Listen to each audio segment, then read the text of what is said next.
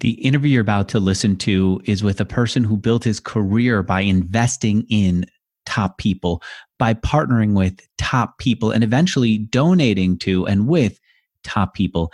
If you're somebody who buys into this mentality and you want to hire top developers, I urge you to go check out Toptal. When you do, you can hire developers who previously were at Shopify or Google. You can hire designers who used to be at Apple or Lego or Facebook. You can hire finance experts from Bain and Company, Goldman Sachs, et cetera. You see what I'm talking about.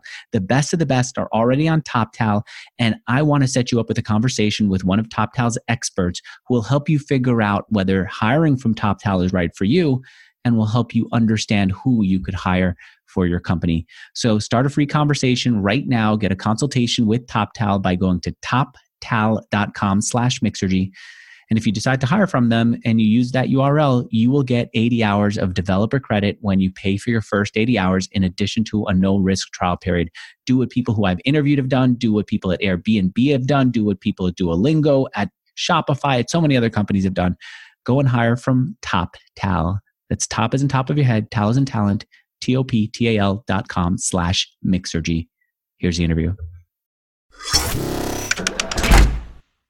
Hey there, Freedom Fighters. My name is Andrew Warner. I'm the founder of Mixergy, where I interview entrepreneurs about how they built their businesses. Joining me is one of the most successful entrepreneurs that I've had here on Mixergy. David, I wonder, I, I, I'm having a hard time reading you. Like, how do you feel about me being so excited about talking to you? It feels like maybe I'm overwhelming you with my enthusiasm for having you on, David. Well, it's because you haven't met me. After the interview, you'll be less enthusiastic, probably. No, I doubt it. Uh, David, whose voice you just heard, is David Rubenstein. I think a, there's so many reasons why people would have known you, David. Number one, and probably you're most famous for, creating the Carlyle Group. It's an investment firm with one hundred ninety-five billion dollars in assets. You've got a show on Bloomberg. You are one of the original signers, one of the original billionaires to sign the Giving Pledge, committing to giving half of your wealth away. And for me, one of the things that I'm most excited about is that you're the author of a book called How to Lead: Wisdom from the World's Greatest C E Os, Founders, and Game Changers, where you got interviews with people like Oprah, Tim Cook, Presidents George Bush, and Bill Clinton to sit down together with you. And you did a great, as an interviewer, I'm, I just enjoyed reading that book. You know what? One of the things that I, I wanted to find out is, why are you doing interviews? Why are you doing television? Why are you doing this podcast? Dude, you're one of the richest people in the world, one of the most accomplished. You could just be sitting on boards. You don't have to deal with the Zoom setup for me. You don't have to go and do interviews all over the world. Why are you doing all this, David? Why are you doing it? Um, you enjoy it, right? Intellectually, it's I love it. Right? Challenging. You get to meet a lot of people. Well, I enjoy the intellectual challenge of preparing for an interview, meeting the person. I don't already know them, and going through an interview. I, I enjoy it. So uh, for me, it's pleasure. It's not, um, I, I have enough money. I don't need to make more money. So if I make another billion dollars, it's going to make me happier. I don't really think so. I talked to one of your people, Christopher. I asked him the same thing. He says, David is so curious. I said, like what? He says, we sat down once and David's Jewish. I'm Catholic, says Christopher Ullman to me. He says he wants to know, do I believe in salvation? And Christopher's th- thinking, I've got to really have a sharp answer here, because David's not just asking a question that he's trying to pass the time with. He's deeply curious. That is the way you are, huh? I guess I was always that way. I try to learn as much po- as possible. I read an enormous amount of, of books. And mm-hmm. now that I'm at the point in my career where I don't have to run my firm day to day, I've set up a, a family office that does things that Carlyle doesn't do, but I I'm trying to do things that maybe I would have done earlier in my life, but didn't have the opportunity to have a T V show or write some books. And I just wish I can, you know, keep doing this because I enjoy this part of my life as well. My goal for this interview is to find out how you launched the Carlyle Group and why it succeeded, to find out a little bit about your interviews, and to find out what you learned from interviewing leaders. Why don't I start with that first one? The Carlyle Group uh, happened because you had left the Carter administration, right? You couldn't find a job as a lawyer. Right. And right. What inspired you to found this uh, investment firm?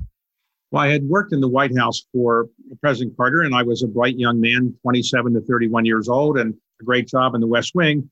And I thought I would do that for another four years when Carter was reelected. And then we ran against a man named Ronald Reagan, who I thought would be great. We could beat him because he was sixty-nine years old. How can anybody that old get up in the morning even? Now I'm seventy-one, so I realized it wasn't that that old. And uh, we lost. So all of a sudden, the people told me how great I was when I was in the White House. They didn't want to hire me anymore because who wanted a Carter White House aide? So it took me six months to find a job where I could practice law, but at, at a small firm and also not as a senior partner or a junior partner or anything, just as a, another associate.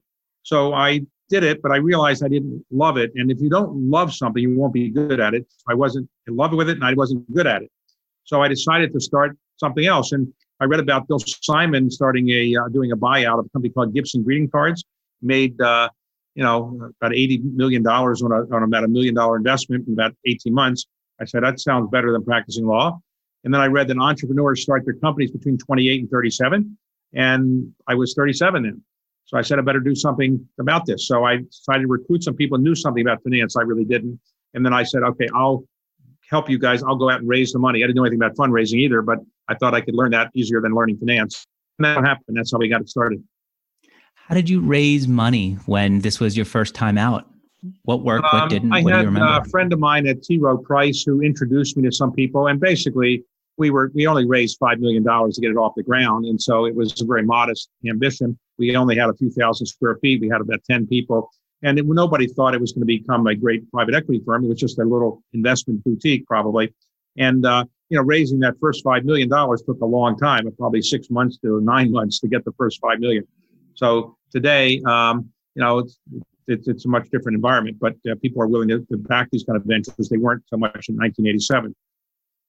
In your book, How to Lead, one of the questions that I loved the best were the the ones about how people are persuasive. What did you learn about being persuasive when you were raising money? When maybe you can give me an right. example where you didn't do well or you did do well, but I'd love a specific. There's a book called Presidential Power by Richard Neustadt, and in, in it he says presidents don't really have that much power. They only have the power to persuade. Hmm. And you can persuade people three ways, the way I look at it. One, by being a great speaker, Martin Luther King, a great writer, uh, Abraham Lincoln or, or Thomas Jefferson. But the most effective way is to lead by example. You do what you want your followers to do. George Washington staying at Valley Forge in seventeen seventy-seven with his troops, suffering with them. So that's what I learned is a way to persuade people is to uh, do something that you want them to do. So in the end, our firm had a co- culture of investing a lot of our own personal money in all the deals we did. And then when I went out to start raising money, what did I have to sell? Well, a modest track record, but I had a lot of knowledge of how Washington worked. And so people were, I think, enamored with my stories of Washington and, and how government works. And people around the United States and around the world are always interested in what's going on in Washington. So I would use that as a way to kind of get in the door and talk to people. And then eventually I could convince them to, to come into a fund. And one of the other things that I read was that the first investments, that at first you were just investing in a hodgepodge of companies, that it really didn't take off for the first few years. Correct. What, what were you investing in in those early days? In those early days, we we did things like take a, a, a stake in um, a restaurant company or a chemical company or an aerospace company. We really didn't have a lot of expertise. We honestly didn't know what we were doing so much. We didn't have a lot of money either. So we had to raise the money deal by deal. Uh, it took us a couple of years before we could get out to raise a one hundred million dollars fund, which was our first fund. And that turned out to be pretty successful. If you have a successful fund, money will come in. Money uh, hears about good deals pretty quickly. So our first fund went pretty well, and then we could raise funds for, from that. But what we did that changed the private equity world and enabled the firm to grow was we had a concept that doesn't strike you as deserving of a Nobel Prize in private equity, but it basically is this. Private equity firms were all mom and pops, seven people, ten people. They had a small amount of money. They were they were just basically doing buyouts, let's say. I came up with the idea of doing a firm that would be like Fidelity or T. Rowe Price in the private equity world, having an array of funds, private equity, buyouts, but also venture capital, growth capital, real estate. And then I had the idea of globalizing it by taking it around the world, having funds all over the world. So that's what enabled us to institutionalize it by having many different funds and then getting people used to the brand name and centralizing the administrative and and and, and uh, functions back in Washington, D C. And then we did one other technique that in hindsight maybe worked, maybe it didn't. We brought in some prominent government people, former government people. I had worked in the government. And so I, I we ultimately recruited Frank Carlucci, former Secretary of Defense, and Jim Baker, and so forth. And they came in and they gave us a little bit of a star power, and more people were willing to go to a dinner that Jim Baker was going to speak at than a dinner that David Rubenstein was going to speak at. And so it helped us attract investors to listen to our story. If we had a terrible track record, it wouldn't have sold. But our track record was pretty good. We had to get people to listen, though. And the track record was good before that because of what? Well, I had recruited some people who were actually pretty good investors, and they're still with us. And they were just, we just had a good track record. We were very cautious, very careful. We didn't have a Wall Street mindset. Wall Street mindset often is worrying about the fee as opposed to the deal and the investment return. We didn't have a Wall Street background. Nobody had worked in Wall Street. So we weren't really fee driven. We weren't looking at getting fees. We were really looking at getting good investment returns on our money and our investors' money. And since these were people that were friends of ours, we were very careful to make sure we didn't um, mess up. And then eventually we got to know more, more people around the world as I developed uh, more and more contacts. I read a little bit about the greeting, uh, the Gibson Greeting Card company that inspired you to launch the Carlyle Group. That buyout was largely financed by the company's own assets. Is that what you did too? By loans, by well, selling real estate, by, right?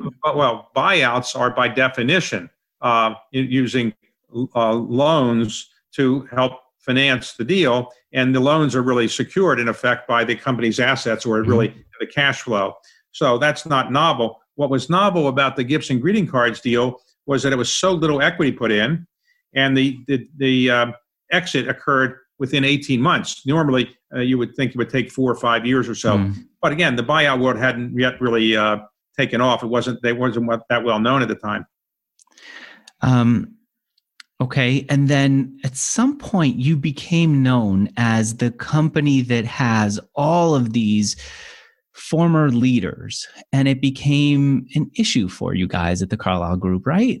Yes, it became a big issue, and this is the reason. Um, initially, nobody ever heard of Rubenstein, and there's no reason they should have. I was a junior White House aide. But when you have Jim Baker, Dick Darman, um, let's say Jim, uh, uh, you had uh, Frank Carlucci and, and and John Major, and also uh, George Herbert Walker Bush in your firm, mm-hmm. people are going to say, who are these guys? And so we got a lot of attention. When George W. Bush was elected president, uh, people, George Herbert Walker Bush came to me and said, David, you're a good friend of mine. He was not a partner in a firm. Jim Baker was. But, you know, I, I have to stop doing business because my son's president. And I said, okay, I understand. And then after like six months or so, he got tired of not doing anything in the business world. So he said he'd like to reaffiliate in some way. And we said, okay. And it was fine, except we had to be very careful because his son was president and all that. But um, what happened was we went into Iraq. And Iraq didn't work out so well, needless to say. And then we became blamed for it. People said, well, you're you're you're, in the, you're leading the Iraq war effort. I said, I, I'm I'm doing investments. I have nothing to do with the Iraq war effort. But we got blamed for it because the father was in our firm. Jim Baker was seen as close to the Bush family and as he was. So we got blamed. So one day we had to basically ask all these people to be retired and we had to go retire them all so we could change our image because we weren't really a government firm. And we weren't really part of the Bush administration. And I recruited Lou Gerstner to be our chairman, uh, who was stepping down from I B M. But it wasn't that you were also getting an advantage because you had former government people in oh. your yeah. who were helping to guide the investments that the gov- the U S government was impacting. Well, no, this is the okay. reason. One. Um, we didn't do any lobbying of government. We were we didn't lobby the government. Secondly, we didn't do any investments that were you know particularly ad, uh, helped by the government. But remember, when we, when these people were in our firm, Bill Clinton was president of the United States, and it wasn't as if Bill Clinton was going to be doing a lot of favors for you know Jim Baker. It just that wasn't the case, and so uh, we, we that wasn't the case. What they did was this: they didn't really work on deals. They were never on any investment committees. What they did was. If somebody um, is selling a company and they we want to buy that company, if um, Frank Carlucci called them up, they might be more likely to return the call than if David Rubenstein called them up. So is that an unfair advantage? Well, it's no more unfair than if you had a prominent C E O of a company making that kind of call. You you get your call returned. Um, I didn't ask any of these guys to ever um, make any investments or they didn't bring any investments in, and they never talked to the federal government, of course, about anything we were doing. So I don't think it was particularly Um, inappropriate in any way to do that. And of course, now many people have accepted the idea that former government people can be in investment firms as well as being in law firms. It's not that uncommon. Truthfully, I went down a rabbit hole of just researching all of this. And then I okay. realized this is outside of my focus and passion to ask these questions because I don't have enough depth of knowledge or enough depth of interest. Okay. Where, my, where I'm curious is, George Herbert Walker Bush works for you. How are you? Pers- how did you, David, persuade people like him to come work for you at the Carlyle Group? What did you? What is it about well, your personality that draws these people to you? Well, what happened was I didn't know Jim Baker at all. I'd mm-hmm. been on the opposite side of him. I'd been in the Carter administration, and he uh, ran the campaign against us uh, for Ronald Reagan. And then so I did, and I stayed out of politics. Once I left Carter, I divorced myself from politics. I don't, I don't give money to politicians. I still don't, and stay out of politics. Um, I had a friend named Bob Strauss, who had been a chairman of the Democratic National Committee, who knew Jim Baker from Texas, and he introduced me to Baker when Baker was leaving government, just when the end of the Bush administration. I went to make a pitch about joining my little firm, and he said, wait a second, this is a little firm. You've got, you don't even have one hundred million dollars practically, and tiny, and you know, I'm the great Jim Baker. He wasn't that impressed, honestly. And then eventually he asked Dick Darman, former head of O M B, to analyze it for him, and Darman said no, he didn't think he should join. Eventually, I went to talk to Darman, and then Darman thought it was better than maybe he had before, and then Darman thought he would want to join, so they both came in. And the, the novelty was that you could be in Washington, D C, uh, live there if you were going to live there, and you don't have to be a lobbyist or a lawyer or kind of sell influence. We were basically making investments. So, uh, and when Jim Baker came in, eventually he, he introduced us to uh, George Herbert Walker Bush, and Bush became an advisor to our Asian fund. And, uh, you know, I got along well with these people. I, I, it, I, I didn't I didn't really know them that well initially, and they were they were older than I was. But you know, I, I wouldn't say it was my charm or good looks. It was just uh, basically they thought we could build a firm together, and they would make some money from it, but nothing that was inappropriate or illegal or immoral. What is it about? I, I've heard how relentless you are. I'm trying to get a sense of, do you have that one person that you convinced to come work with you at the Carlyle Group? That one story that encapsulates who you are, or helps us understand. What is it about your, I, I've got one if you don't, but I think you'd come up with a better one.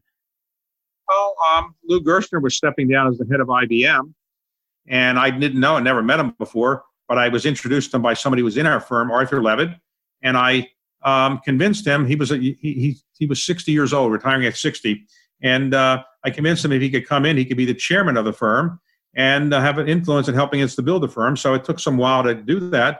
So I don't know that I'm more persuasive than the average person. The other people that built large private equity firms are probably pretty persuasive as well.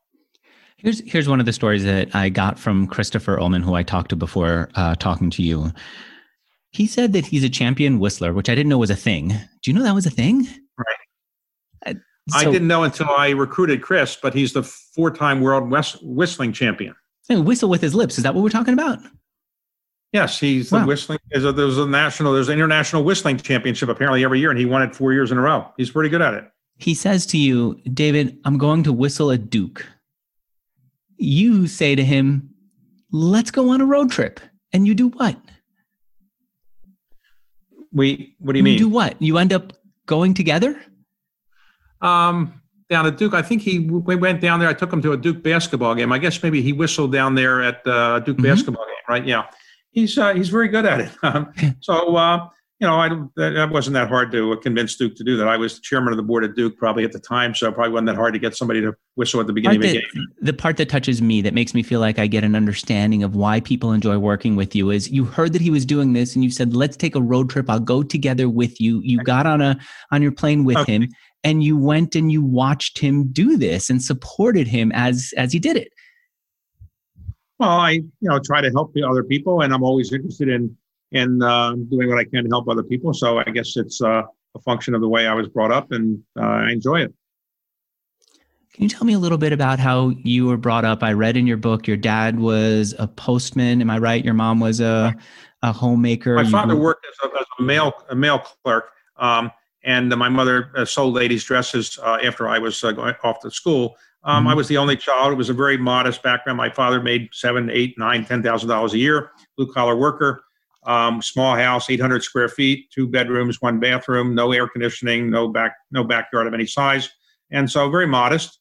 And uh, but as you know, um, growing up in modest circumstances can really induce you to be uh, more independent and really work harder. So it's very difficult to raise children. Maybe the hardest thing in the world to do is to raise children. Raising children when you're in a wealthy family is much harder. Now that I'm wealthy, raising children is much more complicated, as you know.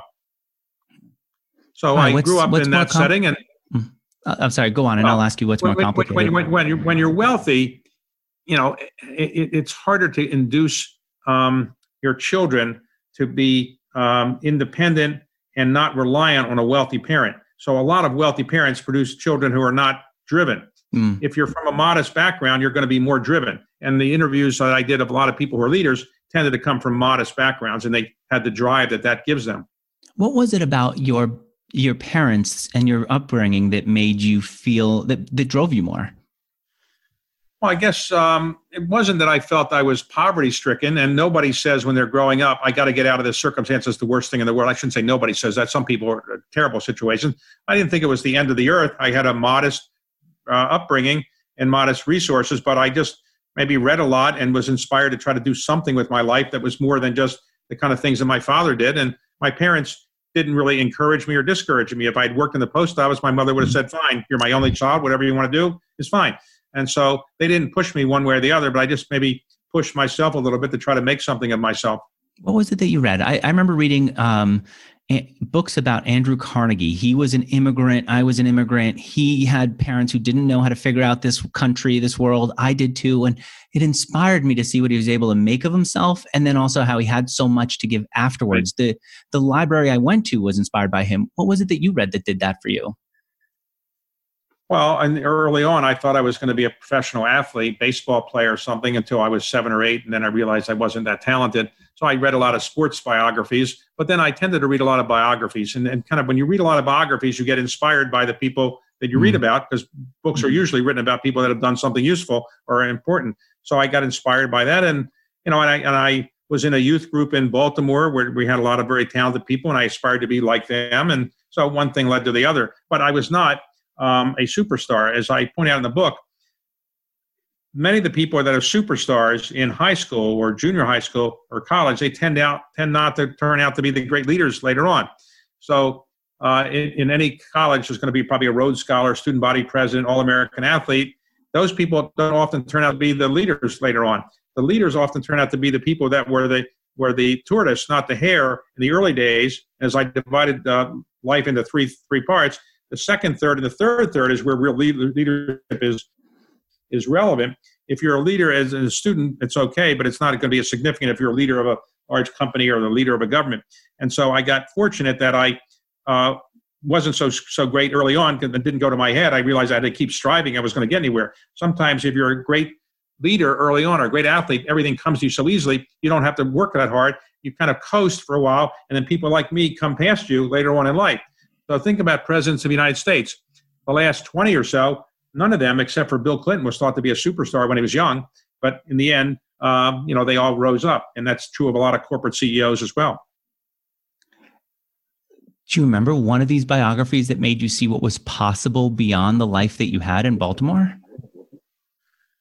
Well, I uh, was inspired by uh, John Kennedy. He was a very impressive mm. politician when I was a boy. And um, I read a lot about him, and I'd say he was probably a, a pretty good inspiration. That's why I was probably interested in politics. I had no interest in money. Although I didn't come from a wealthy family, I didn't say, well, listen to me, I'm going to go become a billionaire, because there were no billionaires then. And nobody in my family really knew much about money, making money. I didn't. And I didn't care about it. I really was in- interested in going to government and politics. That's what I only, the only thing I really cared about. By the way, when you said earlier that people who you'd interviewed, many of them didn't come from wealthy backgrounds, I was immediately thinking about how in your book, How to Lead, there was a story with Marilyn Hewson, who I hadn't heard of before. She's the uh, uh, the president C E O of Lockheed. Lockheed Martin. Yeah, she had right. this line I highlighted in the book. She says, I, um, I was told, oh, here's what her mom said to her. Go to the grocery store. Here's five dollars. Bring back seven dollars of groceries. That type of mentality is so, it's so powerful. Well, a lot of people grow up in circumstances like that. Ginny Rometty, uh, father left her family, and I think she had three three siblings, and they kind of had to raise themselves with a mother, but the mother didn't have any money and didn't have an education at the time. Uh, you find a lot of these kind of situations. Even Bill Gates. Bill Gates was not from a poverty-stricken family, for sure, but he was an upper-middle-class family. He was a, prom- was a prominent lawyer, but he wasn't, you know, a billionaire or anything close to that. How do you get these guests, people like Melinda Gates, people like Bill Gates, Eric Schmidt, right. how do you get them to sit down and do interviews with you? And, and sometimes it's not even broadcast. How do you do it? What what works for you? Well, I, I'm in the business world. I've met a number of these people, mm-hmm. and then I'm very involved in the nonprofit world. I'm on a lot of nonprofit boards and chair a number of them. And through the nonprofit world or things like the Giving Pledge, you do meet a lot of people. And remember, I'm older than you, so I've been around a while. So now, um, you know, I've, I've seen a lot of these people over the last couple of decades as I've gotten to know them. So all the people I've interviewed are people I, I do know, and it usually makes the interview go much better because I'm not, you know, I also say to them, I'm not a journalist. I'm not trying to trick you on anything. I'm not trying to embarrass you. I just want to have your story come out in a reasonably pleasant way. And so I, I do know them, and, you know, I, I'm not, uh, you know, best friends with them, but I do know them, known them for a long time in some cases. And it's just you tapping your network of people who you already had met. You met yeah, Jeff, uh, I'm sorry, you met Jeff Bezos. You talk about that yes. in the book.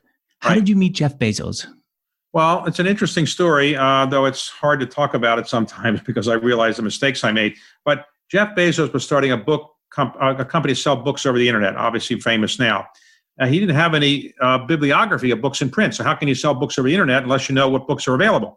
So one of our companies at Carlyle was a company that had a bibliography of books in print. He came to rent it.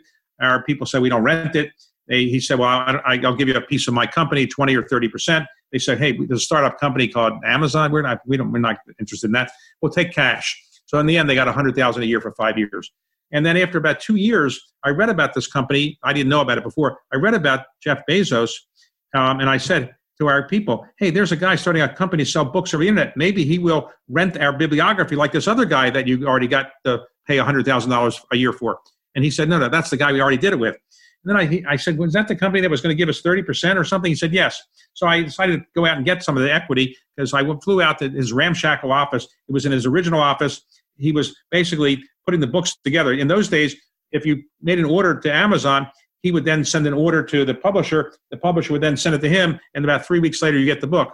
Um, and he was delivering it to the post office himself. So I said to him, Jeff, Uh, your company, why do you think you're going to make it? You got uh, Barnes and Noble out there. How can you compete with them? And he said, well, we have better software. We know what we're doing, blah, blah, blah. And uh, in the end, um, he gave us one percent of the company. And we sold it at the I P O because we didn't think it was going to go anywhere. That probably cost about four or five or six billion dollars. But uh, Jeff's brilliant idea was not selling books over the internet. There were already people doing that. His brilliant idea was selling everything over the internet. And then when he came up with that idea, that's where he revolutionized uh, uh, the world of e-commerce. Uh, selling the books over the internet, there were four or five or six other people doing that already. When you sit down to do an interview with him, do you wonder, what do I, David, want to know about him? Or do you think, what does the audience need to know about him? Well, what I try to do is uh, read a lot about the person I'm going to interview. So I read everything I can. Then I write down the questions that I'm thinking of asking, and I kind of do it in my in the way my mind works. And I typically send the questions to the people. The reason for that is not because I can't ask something I didn't write, but I, I, I would like to see if there's something that's offensive to them or something they think I, I missed. And then when I, I do the interviews, I don't use the questions in front of me because I like to memorize them and have a conversation. So mm-hmm. I don't usually use notes. And therefore, um, if I forget of the twenty-five questions, if I forget two or three, nobody will know but me, and it won't be a big deal. But I often listen to the people, and if they have something to say that I didn't anticipate, then I kind of follow that lead. And I try not to embarrass them, and I try to get their story out. And the story, the things that I'm interested in are, how did these people get where they got? That's the most interesting thing. So I want people want to know, how did Colin Powell become Colin Powell? How did David Petraeus become David Petraeus? How come I'm not David Petraeus? How could David Petraeus become David Petraeus? That's what people want to know. And, uh, you know, it's interesting. Everybody likes to know how other people became successful or unsuccessful. And it's, it's a fascination that humans have had throughout the dawn of time. And you're still interested in that, and you're still learning something from that that satisfies your, your personal curiosity? Or is it you imagining well, what you would want if you were in the audience? Well, I'm very curious. Uh, there's a Yiddish word for this called yenta.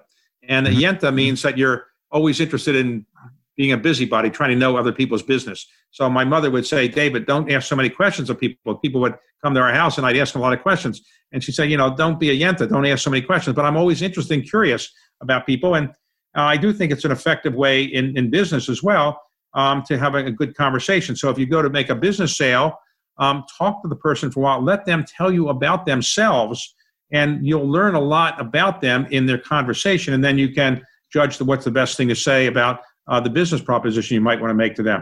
Uh, people like to talk about themselves as a general rule of thumb, right? The most popular word in the English language is I, mm. or um, or can you hear me? I, but uh, but people love to say, you know, what about their background. And people who've come from modest circumstances and became famous, they like to describe how they did it and overcame all the hurdles that, that existed for them. Do you still feel a motivation from that, from your childhood and how you got here, or or is your motivation now coming from somewhere else? Well, one, um, I'm more visible now, so if I make a mistake, everybody's going to know it. So I have to be very careful not to embarrass myself or my family. I've got three children, and uh, you know, I don't want to embarrass my children by doing something terrible. I'm on a lot of nonprofit boards. My name is a lot of different places. And so if I do something bad, all of a sudden my name will come mm. down to various buildings or various scholarships. So I have to be very careful. But I try not to do anything that's going to embarrass myself or, or people that are, care about me. But I also am very curious, and I'm not trying to do anything I think is nefarious uh, by interviewing people. I think it's enjoyable. And as you probably know from The Art of Interviewing, and I've thought about doing a book about interviewing famous interviewers because there's a skill to it, as you know. And, uh, And I try to figure out, where did the interview come from and why did it become so popular? So we don't have any interviews with um, Julius Caesar. There's no interviews of Alexander the Great. Right, I hadn't thought of that. No interviews of William Shakespeare. No interviews of Charlemagne. Why is that? Uh, there's no interviews of Abraham Lincoln. No interviews of George Washington. Why? Because the interview concept didn't really exist then. Now, of course, Socrates had the Socratic dialogue, but it wasn't quite no. uh, what we have now. So mm-hmm. when did it get invented? Well, kind of in the United States, there was a show, you're too young to remember this, but there's a thing called The Tonight Show.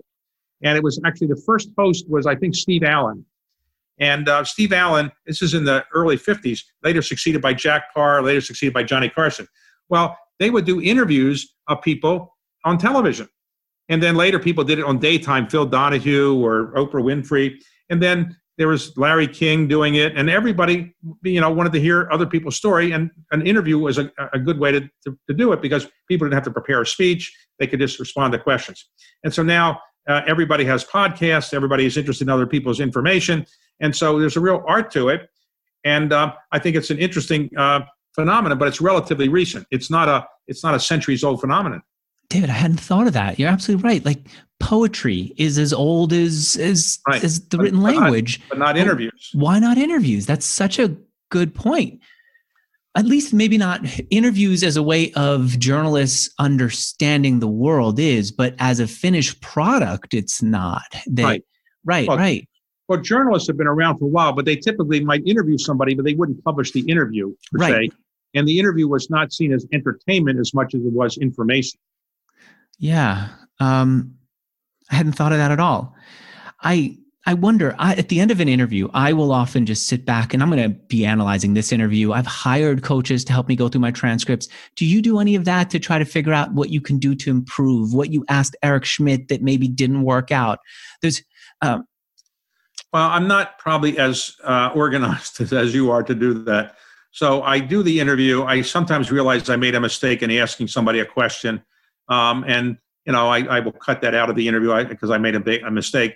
But I, I generally don't go into a lot of self-analysis. I realize what I could have done better, and I try to fix it the next time. And But uh, I don't really go back and reread it now. For this book, I had to go back and reread the transcripts. And in doing that, I said, oh, my God, why did I ask that stupid question? I should have asked this. But, you know, for the book, I edited out the, my stupid uh, questions.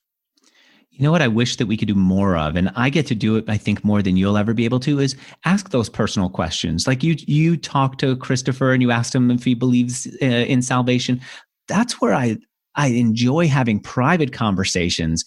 Public conversations, often well, you don't get into that, right? I don't I don't get into anything that's going to embarrass anybody. Yeah. Uh, tell me about your relationship with your, your mother, or uh, you know, why did you get divorced, or did you have an affair? How did that go? I mean, that's not the kind of At stuff. At times I, you did, but it was it was always when, for example, Melinda Gates talked about an abusive right. relationship she had. You yes. cl- you read her book, I imagine, so you understood yes. that it was she, in there. Had, and you she had written about it already, and I asked right. her before the interview it was okay to go into that.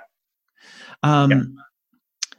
There's this there's this great story, you know, from Oprah Winfrey in your book. I guess Sally Field was married to, I forget who it was, um, and everyone in the audience wanted her to wanted Oprah to ask, does he sleep with his toupee on? And she didn't feel right asking it, but the producer said, everyone wants to know, you should go ask. And she did. And Sally Fields just closed up from that. And that is something I'd noticed in, in dinner conversations and in interview conversations. There are certain topics that if you're not gentle about it and you push, the person closes off completely.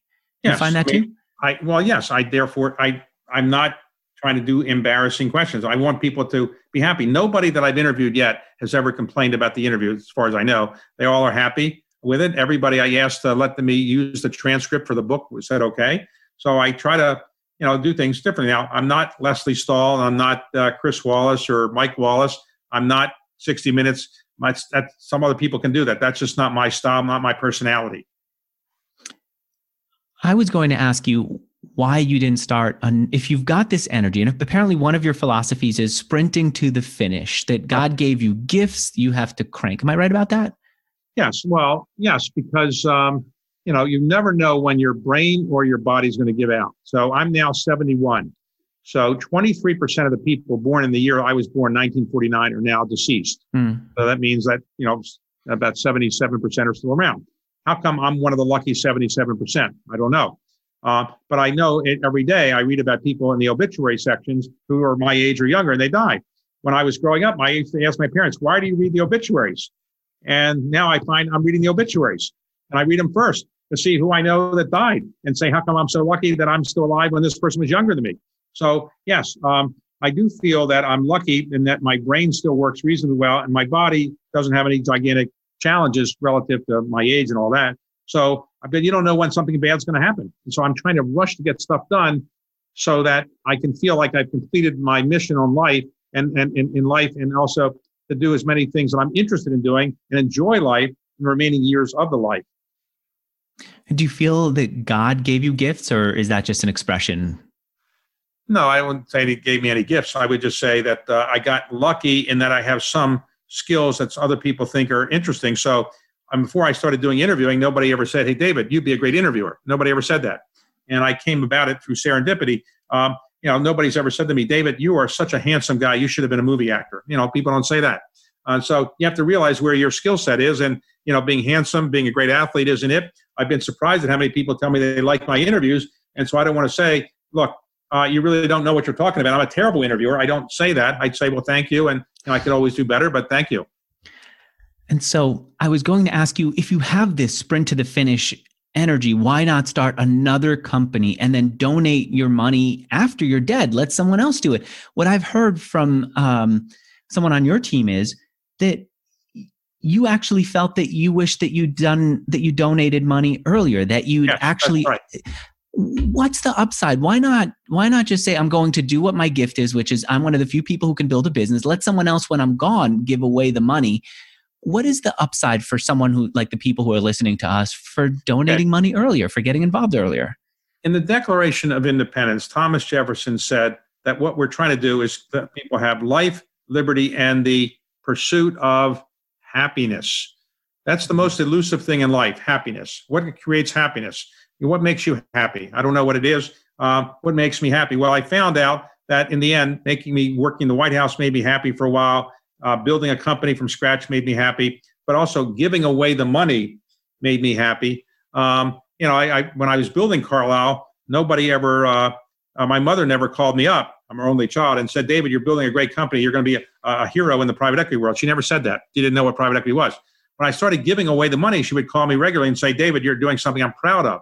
And then when she passed away a few years ago, I went through her scrapbooks. The only thing she had about me were the things that talked about the money I'd given away, not any of the businesses I built. So in the end, um, you know, I, it created, gave me a lot of happiness to make my mother happy. And that's why I often ask people in my interviews, did your parents live to see your success? I noticed that. Because to me, that's a very important thing. And a lot of people like to talk about the fact that their parents lived to see their success, and the ones that didn't feel that, that they've lost something in life. Did your dad get to see your success? Yes. My parents lived to be eighty-five and eighty-six. They died out four or five years ago. So yeah, um, But, you know, they, they didn't travel in the world that I travel in. So they lived in a retirement community in, in Florida, and they didn't go around bragging that much about it. But they were very happy with what I did because they had no ambition that I would, you know, for me, they did, they did, they were happy. So that was good. Um, so the reason I'm doing this is I am happy giving away money, and I am building another company. In effect, I create a family office, but that's, uh, you know, just a phrase. the money is not designed for my children. It's designed to create more money for, for me to give away. Do you do you still hear your parents in your head? Do you still do things like when you're when you're making a move today, when you're donating, when you're meeting someone? Do you still hear your dad's voice or your mom's voice? See them feeling proud, see them noticing it in your head? Never. Well, I wouldn't say I, I do. Obviously, I have in my home. I have pictures of them, and and as I tell people all the time, uh, it's very important to, in my view, honor your parents and don't wait until they're gone. Try to do it while you're alive, they're alive. And um, I, I, you know, I did that with my uh, father. I made a mistake. I didn't really do a lot to honor him, and so he was a Marine. And so after he died, I, I realized I had to do something. I should want to do something, and so I re- repaired the Iwo Jima Memorial, which is for Marines. Then I, to avoid the mistake with my mother, I gave some money to uh, uh, something in Washington. They they named uh, something after my mother, and I surprised her, took her there. Ruth Bader Ginsburg was there. She sat, had dinner with her, and it was a great event. And I realized it's a lot harder to do that when they're not around. Mm-hmm. Um, so it's easier to do it, uh, you know, when, when they're when they're there. Let me ask you this now: as someone who's had to analyze uh, people that you've invested in, people who you've brought on board, people who you're interviewing, you've been studying what makes them tick, what makes them successful. What have you taken away from all these conversations that you've recorded and all the conversations you've had before? Well, everybody's human. There are no superstars. Nobody is lacking in in in, in uh, some insecurity. Nobody is insensitive to what other people think. Uh, everybody wants to get along with other people, with, though they have different ways of doing it. Um, everybody realizes they got lucky to get where they are, and everybody wants to do something to make the society or the humanity or some part of the world better than it was before. They is all that, want that. Is that one of the takeaways from the people you've interviewed, this sense of, I want to leave the world better, I want to make the world better? Absolutely. Is there anything else? Well, is well, there, mm-hmm. well, everybody wants to have, everybody's legacy, if they have children, is going to be their children to some extent. But um, everybody wants to do something more than that. And why do they want to do that? Well, I think that makes them feel good. And maybe it's because they want to please their parents, maybe please their friends, their partners, their spouses, whatever. But I think everybody, you know, generally thinks the life will be better for them if they do something useful with their life rather than just do nothing and just acquire money and just put it in a bank account. What, what other advice would you have for someone who's listening who says, David has done it himself. He's helped other people do it. He's studied other people who've who've achieved big success in their lives. And again, well, it's not all business. We've only talked about business, but right, in right. your book, in your life, you've talked to uh, and analyzed others. What is it about them that separates them? Oh, I, I what separates the leaders are the people that have a vision. They have failed. They've overcome that. They're persistent. They know how to communicate. They know how to share the credit. They're ethical by and large. They have a fair amount of humility. I think all of those things are, are, are uh, in all of the people I analyze. Now, obviously, you can be a great leader without being humble. Um, I imagine that Napoleon wasn't that humble. I imagine that uh, Alexander the Great, who attached the Great to his name, probably wasn't that humble. But there are always going to be some people like that. But generally, the people I know and the people I admire have a fair amount of humility to them. Yeah, I feel like almost you've talked in your book more about the investments that you didn't make. You, you had a, did you have a chance right. to invest in Facebook? Well, I had a chance there. My uh, son-in-law now, but he was the boyfriend then of my daughter, when they were at Harvard, uh, he said a classmate of his was going to drop out of Harvard and create a company called Facebook. And it really it kind of helps people get dates, I guess, on the Harvard, and now they're going to do it in other colleges. And I said, look, I've seen student dating companies before. They don't really work. And he said, you don't want to meet him? He said, he's trying to raise thirty thousand dollars or forty thousand dollars or something.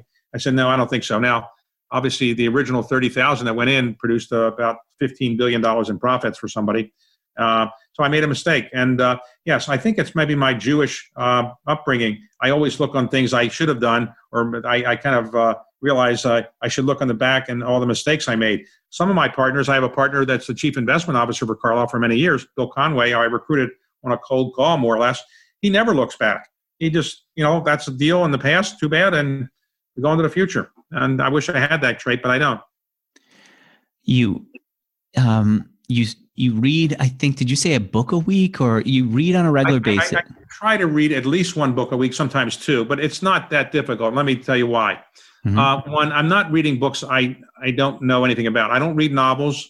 I only read to get information and get as much information and facts. So I read books on history, which I know reasonably well, uh, biographies, which I'm always interested in. I can get through them pretty quickly, uh, books on, on business or books on uh, politics. Those are the subjects I know. So if I if you asked me to read a chemistry textbook, it would take me three years to get through it. I, I wouldn't understand it. So I'm really reading books on things I know. And then I have a secret that I has helped me a lot. The secret is this. I do a lot of interviews of authors. I mm-hmm. have some shows. And so I have a theory that as a courtesy to the author, you should read the book. And so I read all these books on, you know, I'm always reading books of people I'm about to interview. And then, uh, you know, today I was going to do an interview on Friday with an author, and then he just canceled. Now I got to get somebody else. I got to read the book in two days, but I'll find out uh, how to do that. Did you read, by the way, David, I think, uh, I always forget how to pronounce the last name. Is it Caro? The author of the Robert Car- Robert Caro. Robert, excuse me, Robert yeah. Caro. I have interviewed him. Yes, I know. Did you read his book, or do you know about his book Working, where you see his yes, process? I, that too. Yes, I did. What um, a I, book! Well, what happened? That book disappointed a lot of people because um, people said you've got to finish your last volume of Lyndon Johnson. You're eighty-three oh. years old. Finish this book. Don't do anything till you finish the fifth book on, on, on Lyndon Johnson. And he comes out with this little book called Working. People said, what are you doing? Get rid of that book. How could you waste time? You got to finish the Johnson book. But he just said he wanted to get this out of the way. And it wasn't his ultimate autobiography. It's a good book, but he, he disappointed a lot of people by writing it because they thought you're taking away time from the book that we all want to read. Uh, I enjoyed that book so much. To see his process, how he thinks, how he writes, how he struggled, how he, why it works. Right. Um, and so you read a, a book or two a week, you read the newspaper on a regular basis. What other habits do you have? Is it about time that you wake up, exercise, things that you look at, people that you make sure to talk to on a regular basis? Well, I wish I, I you know, Jeff Bezos said he gets eight hours of sleep a night. I wish I'd gotten that. I try to get about six hours of sleep a night. I should get more. Um, you know, my regular habits are nothing great. I'm, I don't exercise as much as I should, but I think about exercising a lot. And I have some gym equipment in my house. I walk past a lot on the osmosis theory. Maybe it'll rub off. You know, maybe it'll work. I don't know. Um, I, uh, you know, I tend to, uh, you know, call my friends and ask them what's going on. And I read a lot. And I, um, you know, I watch news. I only watch news and pretty much news on television. Uh, I'm not that good on social media, and that's because I don't have any social media accounts. Uh, my theory is that if I went on Instagram, I would be embarrassed that I only have three followers. So Donald Trump has seventy-two million followers. I got three. I don't want to, anybody know how little followers I have. And when Facebook came along, I didn't really want to be a member of Facebook. I could have been in the first one hundred or two hundred. But my fear was that the way it worked initially, I don't know if it still works this way, you had to say, I, I want I want to, somebody to be my friend. And I didn't want to turn all these people down and say, I really don't want to be your friend. So I didn't know how to do that. So I just said, I'm not even going to be fooling with it. But now my kids tell me I should get on the on, on these things. And a couple of my, my kids are saying to me that everybody in the world is on LinkedIn. You're the only person in the world not on LinkedIn. I said, but I'm not looking for a job. They said, that's nothing to do with it. I thought it was an employment kind of thing. But apparently it's more than that now. So I don't know. Eventually I'm going to teach myself how to be on Instagram. And I'm going to inflate the number of followers I have so I won't seem so insignificant.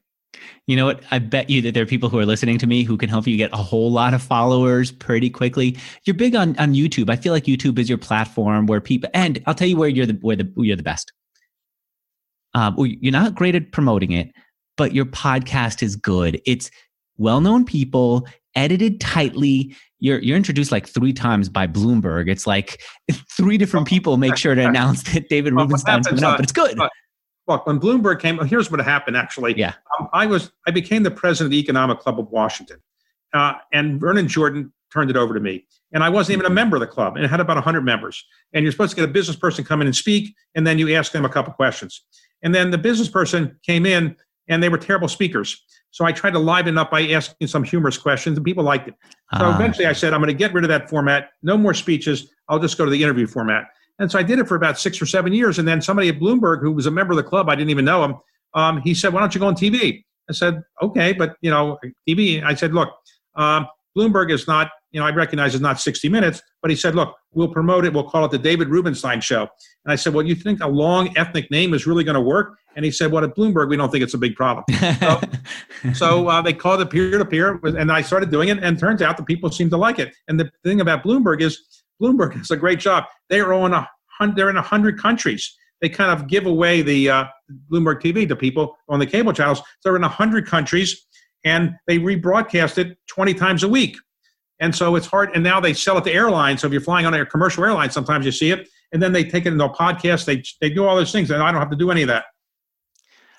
I, I want more people to know that the podcast there. Here's what I like about your book, where you saw, where you basically have transcripts of the interviews that are edited. Right. The book, I should say, is called How to Lead. It's anecdotes. You've picked people who are really good at telling short stories with poignant messages, and that's what you let them get into. It's not long windups. Right. It's here's the story about my mother and how after I became the, the C E O of PepsiCo, she still brought me to the house. She said, sit here right, and right. let me now introduce you. You're not the C E O. You're my daughter that I get to show off with. Those are the kind of things people remember. If yeah. the interviewee had said, here are the four lessons of how to be a great leader, your eyes might glaze over. But when she comes home and tells you, uh, my mother wouldn't let me even tell her I was being president of Pepsi because I had to go get the milk for the kids, you remember that. Right. Exactly. Exactly. All right. Here's my big takeaway from you.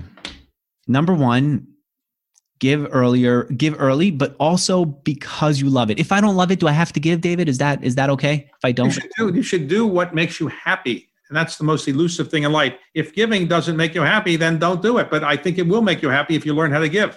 I think I really love just being a yenta. Can I just do that? And by the way, on giving, I, I, the most important thing you give is not money. That, that's insignificant. The most valuable thing you have to give is your time. You can mm-hmm. always make more money. You can't make more time. So I tell people giving your your your uh, time is more valuable. And we have bastardized the word philanthropy to mean only money. It should be giving your time, your energy, your ideas. That's much, much more significant. I've been I've been working on that. One of my guests this year challenged me to do it, to find individuals who need help and work right. with them. And it's, it's frankly, it's a, it's a struggle to find someone to be there, to have them be consistent, right. but it's, uh, it's worthwhile. And that's one of the things that I'm spending time on this year. And speaking of time, I appreciate not just your time, but I appreciate your people's time. I've got to tell you, I, I like to research people before I talk to them. Your people right. are good enough to talk to right. me. I go and I research. I said, let me see if there's something that they did in the past that I can use as a hook to have a conversation with them. These people work for you for decades. Their LinkedIn profile is work for David. That's it. Well, I don't know, but I'm sure they have, they have other things they're doing. But uh, a lot of people have worked for me for a long time. My my assistant, my secretary, chief of staff, has worked for me for thirty years. I know. Her uh, only LinkedIn mention is that she worked at the Carlyle Group for thirty years. I contacted her about it. She goes, yeah, that's all I got. Yeah, yeah she uh, she's good. All right. Thank you so much, David. Um, I'm going to recommend the book, How to Lead. Yep. It's available everywhere. And also the podcast, which is, uh, it's what is the podcast called? It's called The David Rubenstein Show. Thank you so much for doing this, David. All right. Appreciate it. Thanks. Bye, everyone.